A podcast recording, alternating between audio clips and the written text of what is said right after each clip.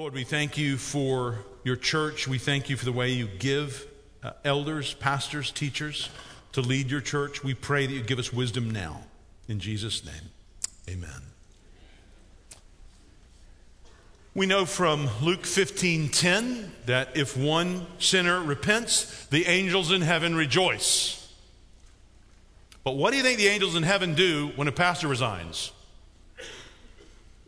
I think they may be a little nervous and just kind of look at each other, eyebrows raised. What's going to happen? I don't really believe that theologically. But I'm making the point that I think pastoral transition is a critical time in the life of a local church. Think for a moment. Why are there so many old and dying churches in our communities today? And at the same time, why are there so many church plants? Is this not an odd combination? Was this the situation 30 years ago? Could part of the reason be that we have not been very faithful at finding good pastors for our existing churches? I often speak on raising up leaders. Uh, I've written about that in a little book, a little blue book called Discipling. I'm sure you can get, get a copy of. It's meant to encourage the, the birth of new leaders. What I want to do in this time together is to help congregations know how to find and employ these leaders once they're raised up. I mean to try to help us see the next generation of pastoral leaders get in place. So, this is for you if you're here today as a pastor or senior pastor, because you have to lead this process. You have to teach your church about this. Even if you're here just planting a church or starting a pastorate that's new for you, this is a message that you should pay careful attention to. So, Pastor Luther, you need to pay attention to this.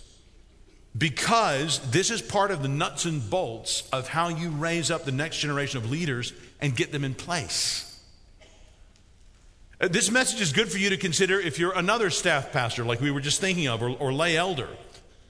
Because as a leader in the congregation, you have an important way to care for your flock at those crucial times of transition.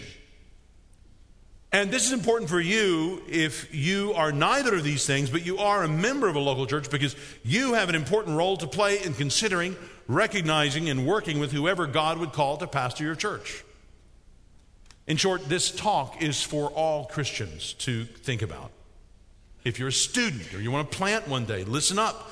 Consider how important it is to get to know the churches in the area that you would labor in. Perhaps you should even do researches on the churches before you decide where you're going to plant. Maybe you'll uncover a church that could use your help that's already there. But this talk is conceived from the other side. Not the pastor looking for a church, but the church looking for a pastor. How shall we in our churches find the preachers that we need? Uh, when we come to practical questions like this in the life of the local church, I often think of the first chapter of the Westminster Confession. Uh, chapter 1, section 6 is a magnificent statement of the sufficiency of Scripture and also at the same time the need to use, quote, the light of nature and Christian prudence. I thought about doing this talk as just like an exegesis of this sentence in the Westminster Confession that I think packs in truth so well. It reads as follows The whole counsel of God, you can tell they have Acts 20 28 in mind. The whole counsel of God concerning all things necessary for his own glory, man's salvation, faith, and life, is either expressly set down in Scripture Mm, we got that, no problem. Okay. Or, by good and necessary consequence, may be deduced from Scripture. Okay, so we have to reason from Scripture. Unto which nothing at any time is to be added, whether by new revelations of the Spirit. So we understand you're acting as an enemy of God if you're claiming to have revelation of this authority outside of this book or traditions of men. Mm, that hits all of us. Nevertheless, we acknowledge the inward illumination of the Spirit of God to be necessary for the saving understanding of such things as are revealed in the world, in the, in the Word, in that there are some circumstances concerning the worship of God and the government of the church common to human actions and societies, which are to be ordered by the light of nature and Christian prudence, according to the general rules of the word, which are always to be observed. That's the statement. So, in the spirit of the light of nature and Christian prudence, I offer these 11 steps. 11 steps to aid a church in thinking through how to find a new pastor. So here's my attempt at distilling some Christian prudence as it relates to this practical part of church leadership that I've been asking about so many times over the last 20 or 30 years and have never really written much down about it. And I trust this is mixed in with uh, a great deal of reference to the general rules of the word, which are always to be observed. So uh, we're going to be turning to a number of different places in Scripture. 11 steps. Number one, prepare. And, and right here, I think I may surprise some pastors in the room. One of the most important parts of a pastor's ministry is helping to secure a sound man to follow him in the ministry of his congregation. I'm going to say that again because some of you pastors do not understand this. One of the most important parts of a pastor's ministry is helping to secure a sound man to follow him in the ministry at his congregation. Robert Murray M'Cheyne once said in a sermon to his congregation changes are coming. Every eye before me shall soon be dim in death. Another pastor shall feed this flock. Another singer lead the psalm. Another flock shall fill this fold. I think of the saying, God buries the worker, but the work goes on. Brother Pastor, do you speak to your congregation like that? Do you make them aware of the speedy passage of time and the obligations that puts on us? How are you seeking your congregation's blessing and benefit beyond your own ministry there? Now, unless we're pastoring our church when the Lord comes back, our role is always to be preparing the congregation for the next man. And we do this in numerous ways. We do this by making sure we're financially prepared to no longer have this job. I cannot tell you how many times I've heard a pastor keep his job when he feels tired because he doesn't know how else he's going to make a living. Brothers, that ought not to be. We also prepare the congregation for this transition from the earliest days we're in the church by not being defensive or envious of others' gifts, but realizing they're being given by God for the blessing of His people. We rejoice in the gifts of other people. We try to encourage them. We do this by teaching the congregation the whole counsel of God and so seeing them mature, which we're going to hear about a little bit later from our brother HB, Lord willing. We do this in helping them to realize God's gifts of elders in other men in the church, teaching them the New Testament qualifications for elders, helping them to expect to hear others preaching besides us. Remember, brother pastor, part of what we're doing is teaching our congregation to listen with discernment, separating out truth from error, food from poison, like the Bereans of Acts 17 11, who Luke writes received the word with all eagerness, examining the scriptures daily to see if these things were so. Brother pastors, I work to find ways for my congregation to hear people other than me preach. And I don't mean on YouTube, I mean in, in our church, in my pulpit. So I preach a lot of the Sundays of the year, but there are a lot of the Sundays of the year I'm sitting right there in the congregation, but I'm not preaching. I'm listening to the word be preached by others that I've asked to preach. We have a Sunday evening service where we have the, the same theme as the morning text, but the opposite testament of Scripture. And I've selected a verse from the opposite testament. And we do that in part to have 52 more occasions where we get to hear others preach. And uh, it'll be a 15 minute message, it's a devotional message, the end of the Lord's day, but we get to hear others teach God's Word. We have core seminar classes during Sunday school time where we have approximately 80 teachers over the year who are involved in teaching various classes so they get opportunities to publicly teach. We're not even talking about small groups, discipling. We try to look for ways to, to get the congregation to be hearing other people teach God's word. And most particularly, the responsibility of the current senior pastor should be either to suggest the name of a man to the elders to succeed him, uh, or at least help in that process. And an important note here The current pastor's help in this is faithfulness, it is not interference. So many churches act like secular businesses, where when the last guy is gone, that's good. Now it's time to rethink and redo our priorities according to what we, the permanent people, think. That is a godless way to think about a local church. You will not find anything like that in the New Testament. And, Pastor, that starts with you. You need to understand that part of your ministry is trying to help them find the next pastor. That is a loving thing for you to do. That's not lording your authority. Could you do it in a bad way? Yes, of course you could. But in and of itself, it is a loving thing to do. If there are problems in a man's ministry, it is not godly to wait and just sort of wait him out and then you'll fix it when he's gone. No, brothers, sisters, if there's a problem in the man's ministry, you talk to him about it. You speak to him. You help him to understand. Maybe he'll change while he's still with you. If you've not communicated your concerns about his ministry, then of course he would think that you want him to continue in the same path that you, he led you in. And he's maybe if he's not retiring, he's going someplace else, he's going to do the same thing. That's not loving to your sister congregations. So you understand why the pastor would want to lead the congregation in this. These are the sheep that he has loved, that he has cared for, that he has seen them grow and mature in Christ. So this decision is of the utmost importance to those that he has given his life for. So, a pastor helping with this decision, I didn't say making this decision, but helping with this decision is loving his congregation. But this is not a decision, as I say, for the pastor alone. At the end of the day, it must be the elders as a whole who must honestly nominate a pastor to be considered by the congregation. But that's number one prepare. Uh, I just want to try to put you on notice, if you haven't thought about it, Pastor, that this is part of your responsibility in your church. Number two, agree. Agree. You need to agree that it's time for a change. The preaching pastor and the elders should agree together either on the, the date on which the current pastor will cease being responsible for the preaching ministry of the church or the date by which they would like to begin a search for their next preacher. You could do it either way. The point of the agreement would be for the smoothest possible transition for the congregation. Uh, you give a, another good message on how the, the pastor or other elders realize it's time to move on. Uh, I'm not sure I have any quick wisdom on that. Uh, simply pray and work for the good of the local church. Now, of course, situations vary. I mean, perhaps the current minister moves on to another church, or perhaps he or the other elders can sense that he's wearing out. He needs to start thinking about changing his role.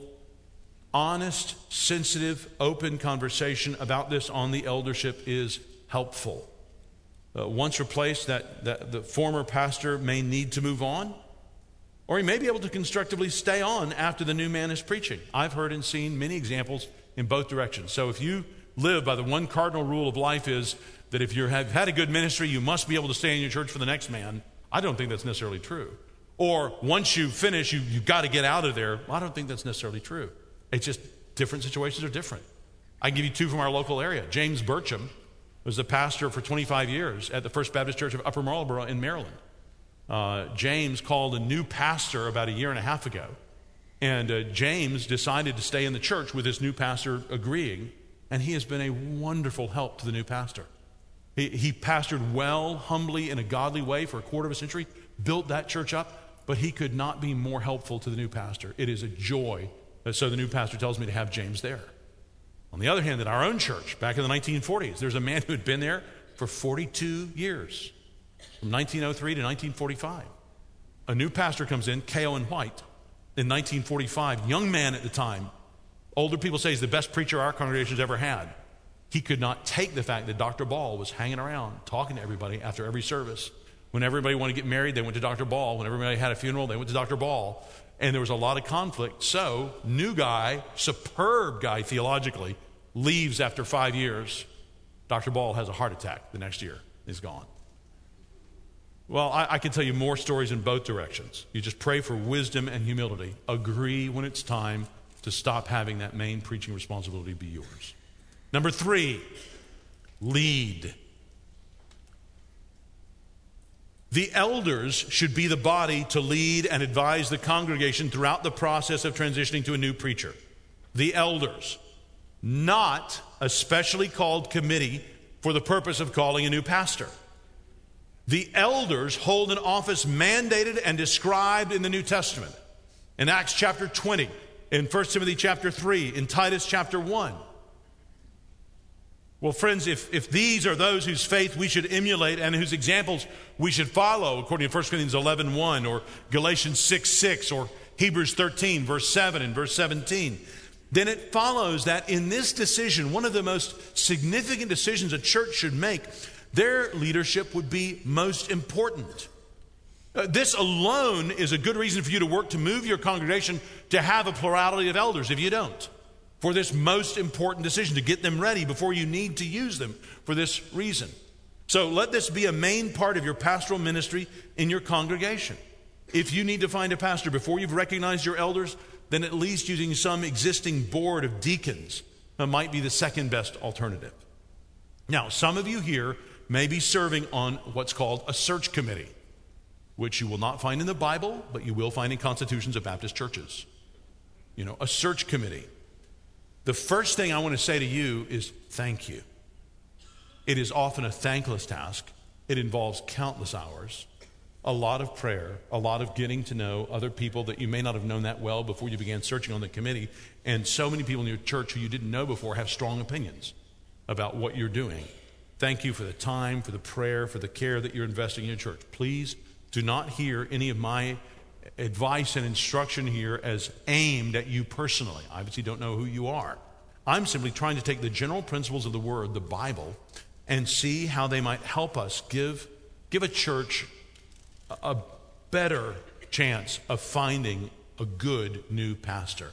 And I think that a search committee stands at a disadvantage to a biblically mandated, recognized body of officers in the church. A search committee assembled simply for the purposes of picking a pastor runs the risk of putting this most important of recommendations in the hands of those who may not even meet the minimum biblical requirements for elders and deacons. There, there's no doctrinal examination for being on committees, not like there is for being an elder. Strong members of the committee could effectively turn the whole direction of the church. Why would we come up with a group that's not in the Bible to do such important work for us when a group that is in the Bible could bless our churches in so many ways, and especially in this way? So, anyone's voice that's included in such a committee could easily communicate to the elders. You know, they represent different interests. Sometimes you say, well, listen, friends, you know what the elders are going to do? They're going to represent the interests of the Bible. That's what you've recognized them to do. It's not the, the search committee's thoughts that should lead the church, but the elders. The pastor will come to be a member of not the search committee, but the eldership. The elders should trust the congregation they've taught. The congregation should trust the elders who've taught them. So, even as elders are normally the ones to raise up other elders, so in this case, the elders are the ones best qualified to assess a potential pastor's preaching and teaching and his character. The elders are the body, therefore, who should lead and advise the congregation in this matter. Of my 11 steps, that is the most argumentative. That is the one where my finger is planted most firmly in the chest of a lot of churches today. So I really want you to hear that. Number four, search. If one's already agreed upon to become the next pastor, then the elders could gather a name or names internally or externally uh, if, if no one is already agreed upon. Throughout the process, it's good to remember that we recognize elders, we don't make elders. Elders are gifts of Christ to his church. We read in Ephesians 4. Again, Lord willing, we're going to hear about more from HB. According to Acts 20 28, it is the Holy Spirit who makes us bishops or elders to care for the church of God. We're not trying to create a pastor, but to find who God is giving us and perhaps who He's already given us. So we begin the search internally in our own membership. Internally, if there is no if there's no obvious candidate, you don't have somebody already lined up. We all know that John's going to be the elder, you know, when, when Joe goes. Uh, he's going to be the main preacher then the elders could solicit names from the congregation by means of a letter sent out asking for responses by a particular date. Uh, of course, uh, the internal candidate should often be preferred. An internal candidate has the obvious advantage of being already known and presumably loved in the congregation. The best case scenario is you simply formally recognize the obvious work of God. And this can be the case if there is a qualified brother serving as an elder in a church who already has a strong preaching and teaching ministry in the church. He already knows the congregation. There'd be less chance then of a mismatch. You know, it's, a tra- it's not a transplant from another body, it may not work. You know how this guy works. You know how the church responds to him. His character and ministry have already led the congregation to recognize him as one of the elders. So, recognizing one who's already an elder among you is less risky than transplanting someone from outside. Uh, the vetting and the background checking has already been done simply by the prospective pastor being a part of that congregation. However, often we need to look outside of our own congregation for someone to preach regularly. Well, in that case, I would encourage you to resist the urge to put out a public notice like you're hiring an employee. I would not put out a, a message on Christianity Today or in, the, in the, the state Baptist newspaper. I mean, this is not just another job opening. Rather than generating 300 resumes from folks you don't know, get a man referred to you from a trusted pastor. Either your own, if he's still with you, or if he's been removed, some other that you would know. It's very simple. This is not rocket science. Find a church you like with a pastoral ministry you, you appreciate and approach that pastor and ask him for a suggestion. He may not have one, but he might. He might have more than one. Well, pursue one of those, pursue that person until you're certain he wouldn't be good. And then do that again. That will sp- cost you a lot less time than the resumes of 300 people you don't even know. You'll save yourself a lot of time and energy. The names external to the congregation should come from pastors whose churches and ministries you appreciate and would like in some measure to emulate in your own church. That's a crucial point. I'm going to say that again. Hear this. The names, not from your own church, obviously, but if you have to go outside your church to find a pastor, should come from pastors whose churches and ministries you appreciate and would like to emulate. Now, this is one of many good reasons that pastors should work to know other pastors and churches in their own, in their own area, and not just their own staff and congregation. That's why you should be praying regularly for the ministry of other churches. There are other reasons why you should, but this is yet another reason. Get to know the pastors in your area. Have a larger sense of what the Lord is doing than simply knowing what's going on in your own congregation. Brother Pastor, your network may be the way your church finds your successor. Build that network of trusted churches. Ask yourself if you know of other pastors you would encourage your fellow elders to look to for recommendations and suggestions in the case that you're not available. If the Lord were to suddenly take you home, or God forbid, if you were to fail because of moral failure. Number five, propose. The elders should decide among themselves, I'm not talking about any public proposal at this point.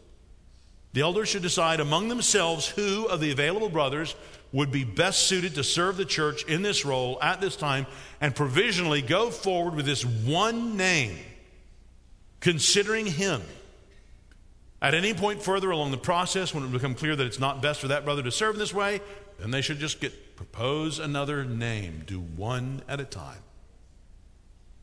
Let me give you six cautions at this point on vetting suggestions. Six cautions. Number one, with all due deference to denominational officials here, everybody from our director of missions brother to our seminary president brother, everybody in between, so thankful for you are. Beware denominational representatives sometimes if they are having other reasons for suggesting the pastor to you. Try to understand what their interest would be. And what I have in mind in this is a situation that's happening this week right now that I'm very familiar with. There is a church in a very important area that we have been praying for transition to happen for decades. And this brother seems to be about ready to throw in the towel and retire. So there's, there are two ways standing in front of him. There is the denomination, which is liberal, corrupt, tends to get churches like that, sell the property to keep paying their own salaries. And there's a church planter, a graduate of this seminary, a dear, godly man who for 10 years has been working to build a church. But it's an incredibly expensive area. He does not have a place for his congregation of 100, 150 people to meet. this is exactly in the area they're meeting in. Jesus clearly would want the church to go to this other group of the same denomination to keep the work going. Because this, this congregation that has the building, there's a handful of them, and they're old and tired. They, they want to be done. But there are denominational pressures for them to give the building to the denomination.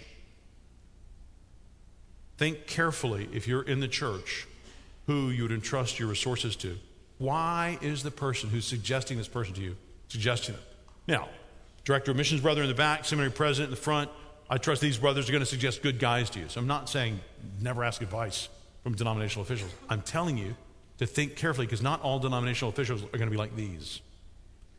And you need to think carefully why they're suggesting this person. Second, beware community business leaders who would assume that their authority in business or politics gives them the natural right to lead the local church as if it's their private property, so that they think they will essentially hire a preacher for their church. When I came to our church, I had one businessman tell me, take me out for lunch at a nice country club and say, Listen, I and my family have always taken care of the money here, you know, so you just preach and we'll take care of everything else. He asked me, Is that a deal? I said, That is not a deal. You know. Do some lay leaders in your church tend to look down on pastors as those people who couldn't really make it in the world anyway? I can't tell you how wonderful many godly businessmen are in supporting Christian work. And I can't tell you the level of incompetence I've often found businessmen assume there is in pastors the pride, the condescension.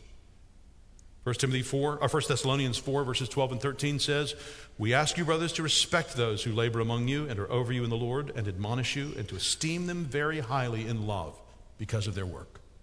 Friends, it is God who calls pastors to the local church ultimately. He gives them as gifts. It is the elders who lead the church, we see in Hebrews 13.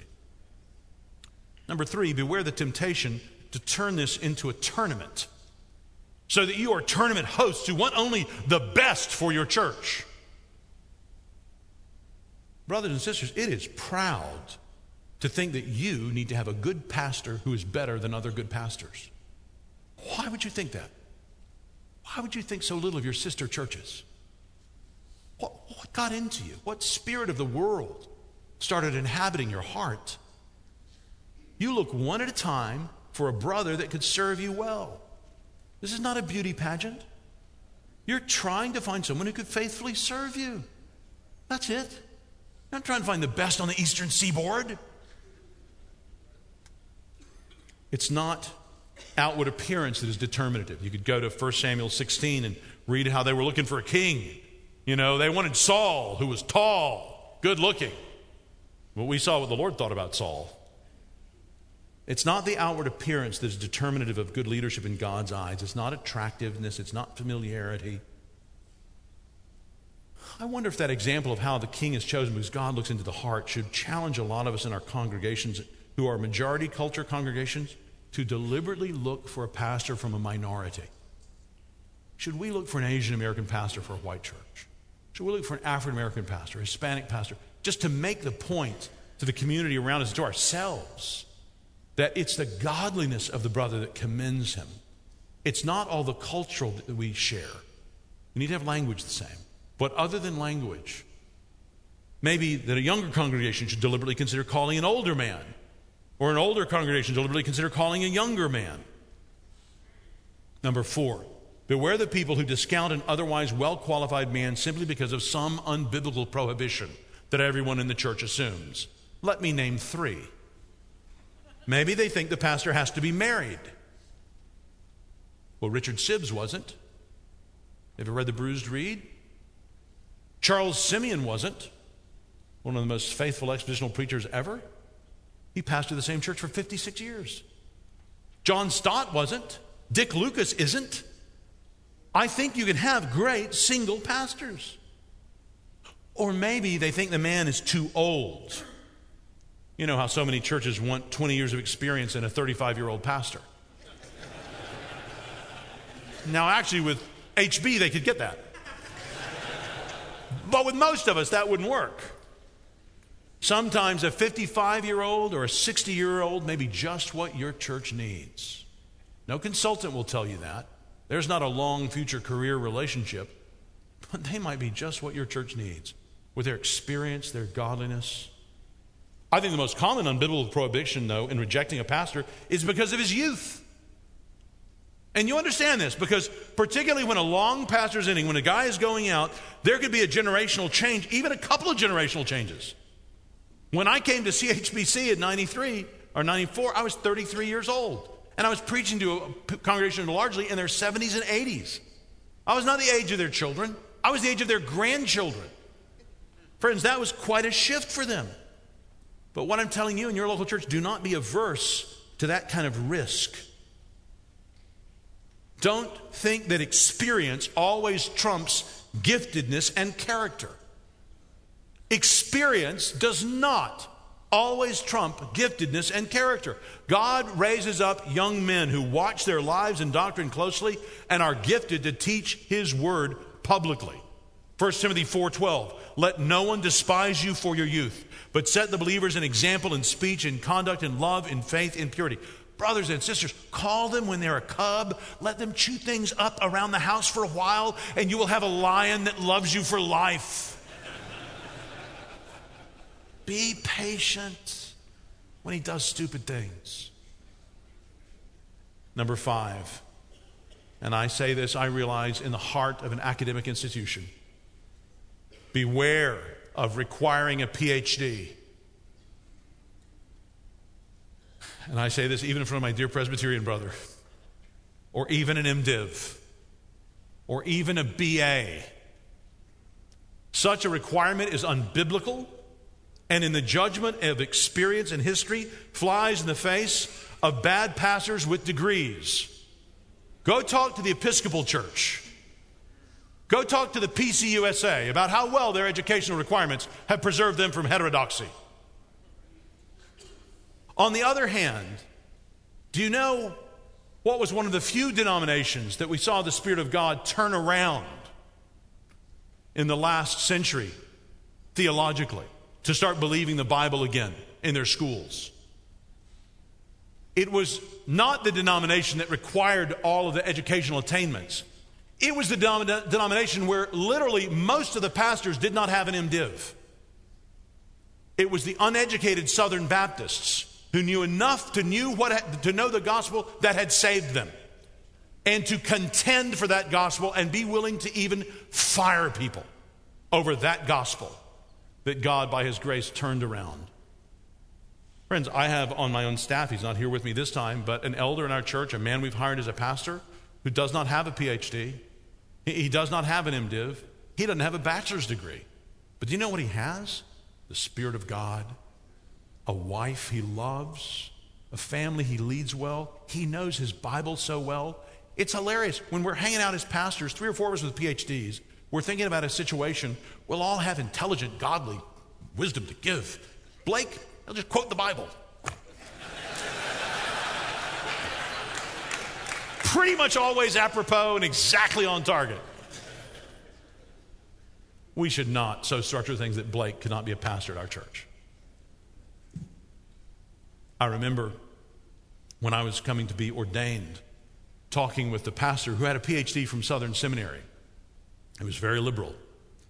And he and I had sparred in private about original sin, which he denied. And it was t- coming time for me to be questioned by the ministers in the association over my own theology. And I jestingly said to him, I guess I shouldn't mention anything about being a Calvinist. And uh, he, he, he said, well, uh, No, no, no. You can talk all you want about Calvinism to these guys. I said, Why? I mean, you, you don't even believe in original sin. He said, Mark, these are all country preachers. They all believe the Bible. They all love John Calvin. You know, these are just Baptists who've been reading their Bible in the woods of Kentucky for 200 years. You know, you can say anything you want to them, they believe the whole thing, you know. now, that was out of a student from Southern Seminary. He had his PhD from Southern. It was very liberal theologically, and that's how he described the situation. I thought that was pretty telling. I thought it was pretty accurate, too. Number six, beware of preferring a winning personality over a man with godly character. Beware of preferring a winning personality over a man with godly character. It is the truth of the man and his ministry behind the pulpit that will matter in the long run. You want a man who tells you the truth rather than flatters you.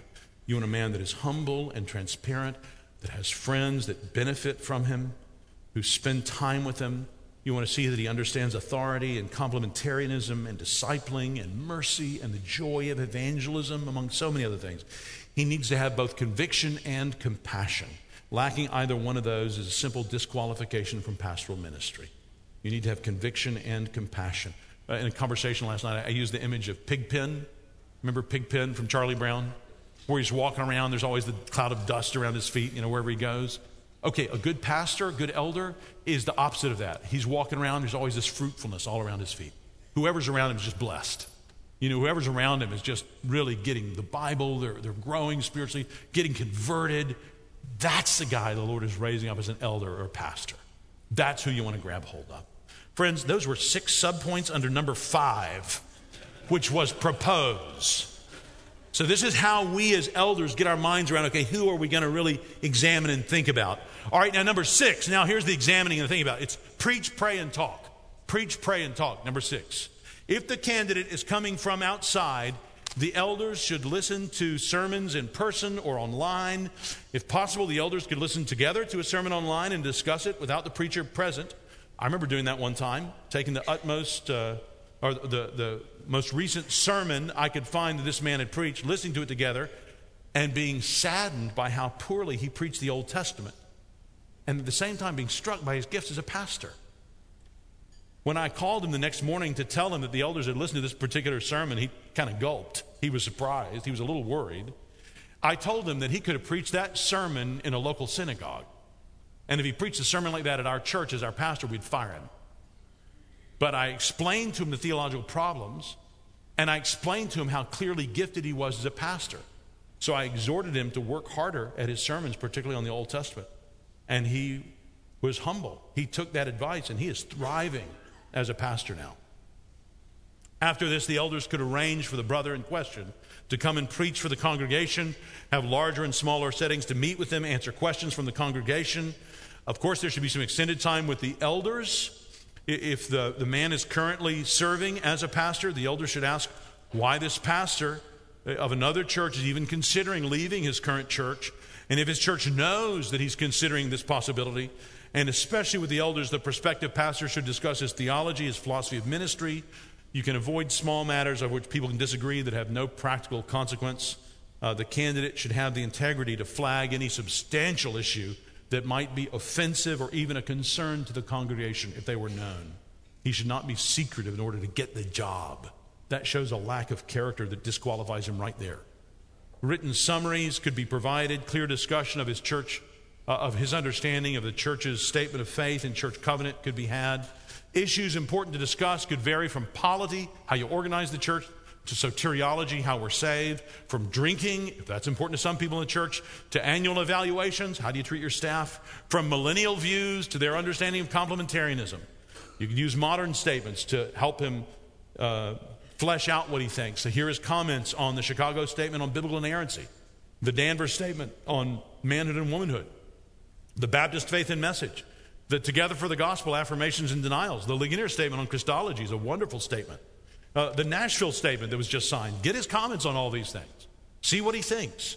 You might also find my original Nine Marks letter, which is printed as an appendix to the Nine Marks of a Healthy Church book. You might find that a useful thing to cause discussion. Friend, uh, if the candidate is married, then make sure to take time to speak to their family, speak with his wife about her understanding of her husband, of their situation, to hear any concerns she has for her family. Watch how he cares uh, for her and his family. Watch how he cares for people who aren't leaders in your church. Watch how he cares for non leaders. So, Pastor, if you're already serving in a church and you begin to consider leaving and serving elsewhere, let your leaders and your congregation know what you're thinking about. Now, I'm not sure anybody in this room will agree with me in that, but I'm pretty sure it's right. Better to make such a momentous decision with your dear congregation, understanding what you're doing and praying for you in the decision. Help them to understand what you're thinking about. I remember one time being contacted by a church in North Carolina to come be their pastor. I told them that I was engaged in work that I felt I should continue. They said, Well, we're sending a pulpit committee to hear you preach. I said, Well, you're very welcome to do that, but if, if they come, I'll have them stand and we'll pray for you to find a good pastor. They thought I was joking. I look out and see them a couple of Sundays later sitting there in the congregation. So, right before the pastoral prayer in the middle of the service, I called out, Oh, and the pulpit, pulpit committee from such and such a church is here with us visiting today. Would you all please stand? And So they looked a little sheepish and surprised, but they stood. And I said, These dear brothers and sisters are looking for a good pastor for their church. We're going to pray they find one, our pastoral prayer. Let's pray together. And then we prayed for that church. And they found a good pastor. Now, for those of you who are elders or other church leaders looking for a new pastor, think carefully, brothers. We wouldn't want to be stealers of successful pastors from other churches. Think very carefully here. Why would we think God loves our congregation more than the one we would take this pastor from? Being secretive in this process suggests that something may be amiss. But if there are legitimate reasons for a brother to move his ministry, then they can be understood by a godly congregation as well. Even if the congregation, through their self interest, doesn't want the man to leave, the congregation that they're currently pastoring, no doubt, loves them. They want to care well for them. They can understand if this particular pastor feels discouraged for a certain reason, or if they're concerned about the schools for their kids, or if they need to be closer to aging parents, or simply feel subjectively called to try to go and help this church because the church they're at right now has gotten better. Whatever the reasons really are, a congregation can understand those things. I think that kind of open honesty simply builds trust between pastors and members. Famous example of this is in Puritan New England when John Cotton died in 1652. He said that John Norton should succeed him as minister of the First Church in Boston. He was pastor of the church up in Ipswich. And after more than three years of some dispute, some conversations, prayer meetings, it was mutually decided that John Norton should leave Ipswich and go to Boston. And so he was ordained there July 23rd, 1656. My point is that the two worked in, at it together uh, in prayer. They were all asked to see the bigger picture. Where would this brother be better serving? So we want to cultivate in a congregation a concern for our own local church, but also for other gospel work. So practically, what that could look like is your elders on a speakerphone conversation with another set of elders at another church, where and that preacher guy in question could not even be in the room. You know, where you all are just talking honestly about this preacher in question. Here's how we love him. Here's how we've appreciated his ministry. Here are the qualities we see. Here's why he's told us he's open to leaving and considering else. And then the new church is looking at him and said, Well, here's what we're seeing Here's how we think he could be really helpful to us. Here's why we think he's the right guy for us right now. There could be a season of prayer, honest conversation. Uh, the church should consider calling the pastor and should also ask very direct questions to the elders of the sending church. I have sadly seen churches so hate their sister churches, in effect, that when a man has fallen in ministry, they just want him out of there and they try to pawn him off on other churches and they don't tell what's really going on. That's not a godly lack of gossip. That is a hateful way to act toward another congregation. And it's hateful toward that old man, that old man's soul if he's ca- captured by sin. You should be loving him and telling him the truth and telling any church that would ask about him the truth. Number seven, recommend. All of that was under number five, propose, then number six, preach, pray, talk. Okay, number seven, recommend. This is where it goes public the elders should bring to the congregation the name of the person that they have concluded would be good to serve the church as their next preaching pastor.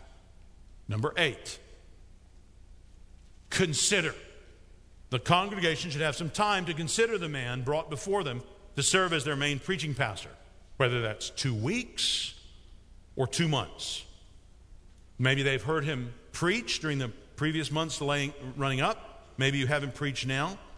But it is irresponsible of us not to give our congregation time to think and pray and reflect. I think of Proverbs 15, verse 28. The heart of the righteous ponders how to answer, but the mouth of the wicked pours out evil things. Or in chapter 18, verse 13. If one gives an answer before he hears, it is his folly and shame. Or down in verse 17, Proverbs 18 17. The one who states his case first seems right until the other comes and examines him.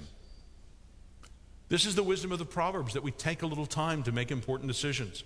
Or you think what Paul wrote to Timothy uh, in 1 Timothy chapter 3, where he specifically warns. He says in verse 10, Let them also be tested first, then let them serve. So let them be tested first.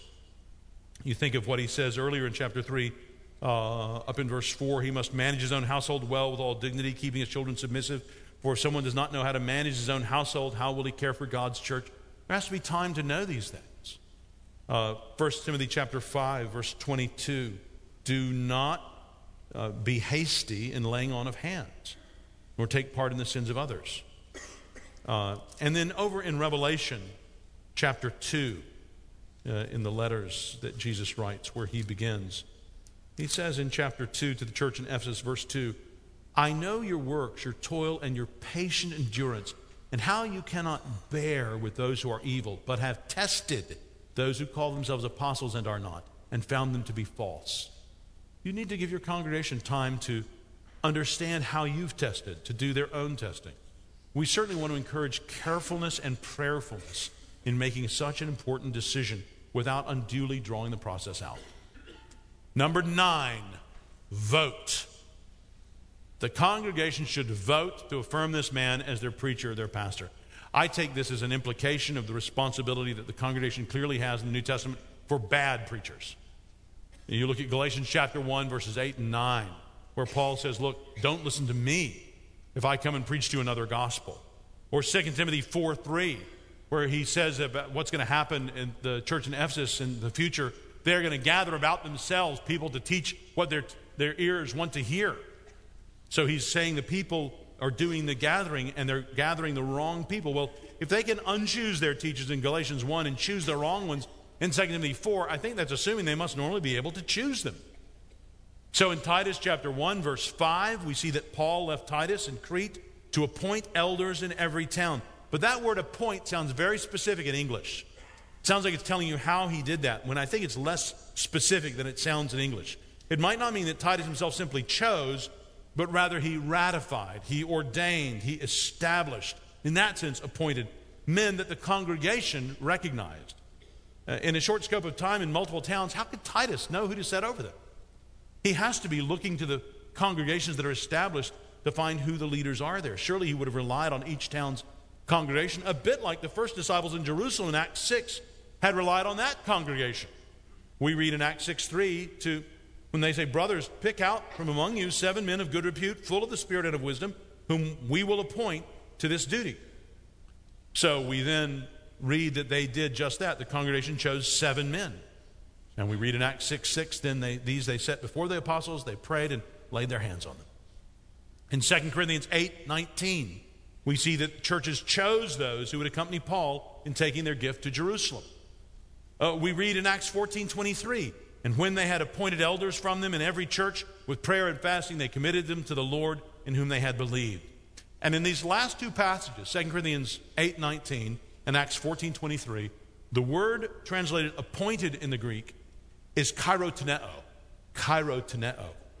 I remember being told by another pastor the only reason I believed in the congregation voting for members or ministers was because I was in Washington, D.C. on Capitol Hill. What about all these passages I've just been pointing us to? Surely, surely you realize that in God's providence, the gospel first spread among the Greek speaking people who used the Greek language in many cities that had for centuries made decisions how? By coming together in assemblies to vote. That's how they decided things. You can go to Acts 27, verse 12, of that shipwreck, and you find that crew is even voting to decide what to do next. That's how they made decisions. This was a familiar way in the world to make and confirm a legitimate decision for a group, so much so that I think when the way is not specified, we should assume that this was the way the decision was made. We know that the church chose Paul, Barnabas, and others to go to Jerusalem to consult about the gospel. The church chose them, we read in Acts 15. We know that the Corinthian church had acted by a majority, that's what the Greek says, in 2 Corinthians chapter 2, verse 6, to punish the man in unrepentant sin. Friends, it is no stretch to see the church so making other decisions, especially this most important of decisions who will be their main preacher of God's word. It is not just the tradition of men that asks Baptist churches to vote. It is God's word that tells us where to ask the congregation to vote. Number 10, welcome. You want to end up with a pastor happily settled, well taken care of. I've too often heard church leaders say about a pastor, we'll keep him poor and God will keep him humble. You ever heard that? Way to turn the pastor's kids against Christianity. Way to have a short term vision of the gospel. That's a terrible attitude to have to your new pastor. While the immediate context in 1 Timothy 5 is about the care of elders, of, of widows, Paul states a wider truth in 1 Timothy 5 8 when he says, But if anyone does not provide for his relatives, and especially for members of his household, he has denied the faith and is worse than an unbeliever. Friends, if you're taking on a pastor, you want to make sure he can provide for his family. And just like the bananas you buy at the store, give him time to ripen and show himself. You know, when you first get him, he's a little green. You understand that. Just give him a little time. Over the weeks and months and years, his preaching will improve. So that'll be some combination of him getting better and you getting more used to him. He'll have opportunity to serve, to endear himself through baptisms and weddings and funerals. People will join the church under his ministry. I remember Maxine said to me after a Sunday evening service, Maxine's a, a senior member of our church. She's been there since the 1950s. She came up to me after I've been there two or three years, and she said, Pastor, you know, it's funny. Since you've been here, we haven't seen the kind of sudden growth, and she did her hand and kind of grab, sudden growth that we have with our other new pastors. The church had had a new pastor about every five years, since 1945, really. Um, and, you know, I just stood there and kind of listened because the pastor hears all kinds of comments. she said, but, but then, you know, it, it, it, it always did like this. And she said, with you, it's just more been like this. Just kind of a slow, constant increase. Doesn't that seem healthy? Doesn't that seem like what we might expect? As his ministry of discipling endures and deepens over the years, you'll begin to see new elders, maybe even his successor. And among the things he must teach is what a Christian is, what a church member is, what a church is, what elders and pastors are, what they do, and how they're to be recognized and chosen. And all that, friends, takes time. Number 11, last one, encourage. Encourage. The new pastor will begin looking for his own successor, of course. Think of 2 Timothy 2 2. But one thing that will help him to do that is the encouragement that you give him of sharing some of the benefits that members have known. This would be Galatians 6 6 kind of encouragement, or, or 1 Timothy 5 17, where you pray for him and you pay for him. You be generous to him so he can set a model of generosity to others. And if you don't trust his character enough to be generous with him, you shouldn't hire him in the first place. Encourage him. Receive him as a gift from Christ to your church.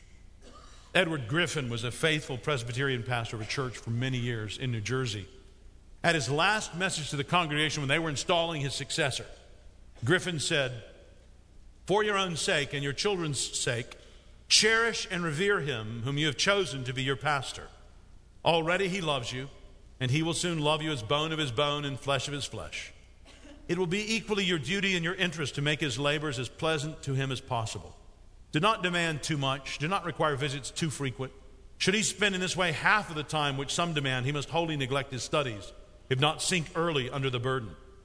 Do not report to him all the unkind things which may be said against him, nor frequently in his presence allude to opposition, if opposition should arise. Though he is a minister of Christ, consider that he has the feelings of a man. Friends, you've been very patient through these uh, 11 miscellaneous points. Let me just remind you that this is such an important choice. It's like when a young man or woman in your congregation comes to ask your advice on who they should marry. You realize that their future is being determined by this. When, when a pastor is picked for a congregation or a congregation picks a pastor, you realize how significant that is for that church. What their ministry is going to be like will be determined in so many ways by that choice. Just think of your own situation. What if it were different? Who would you be now if you weren't at that church or if that pastor hadn't come? In one sermon, the faithful English pastor C.H. Spurgeon said, To our minds, the scripture seems very explicit as to how this church should be ordered.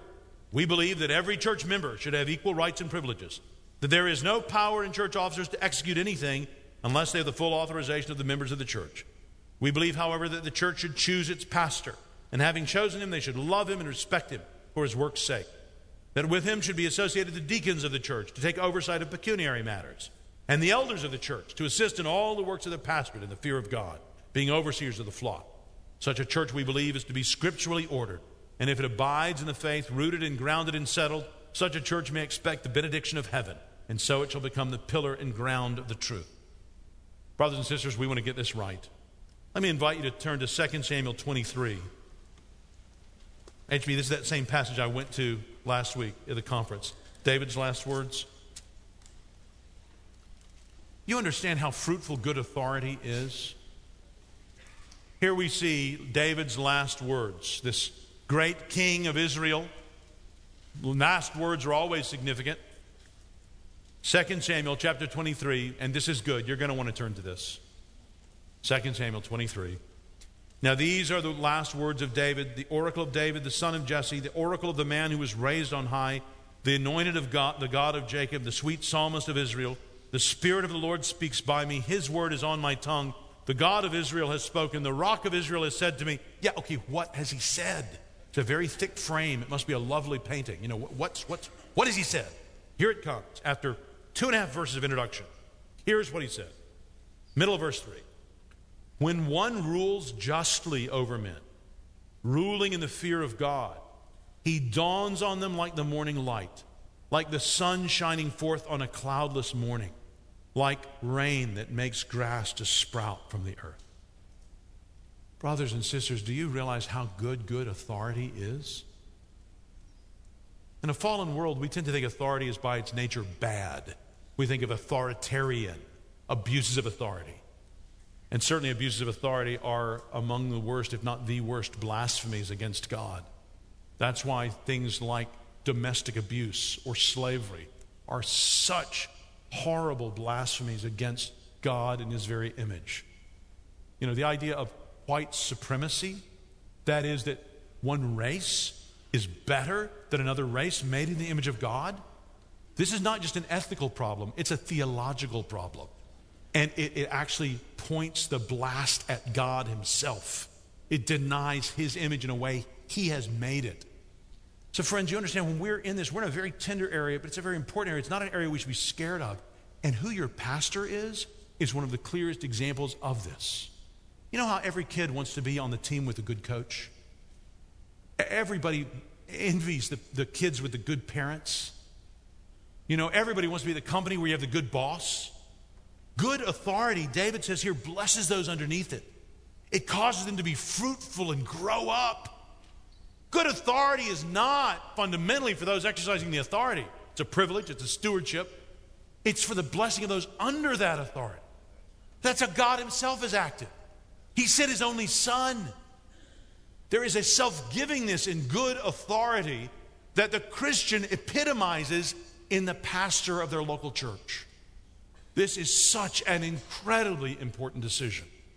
We want to be very careful and prayerful in it for the glory of God and for our own soul's sake.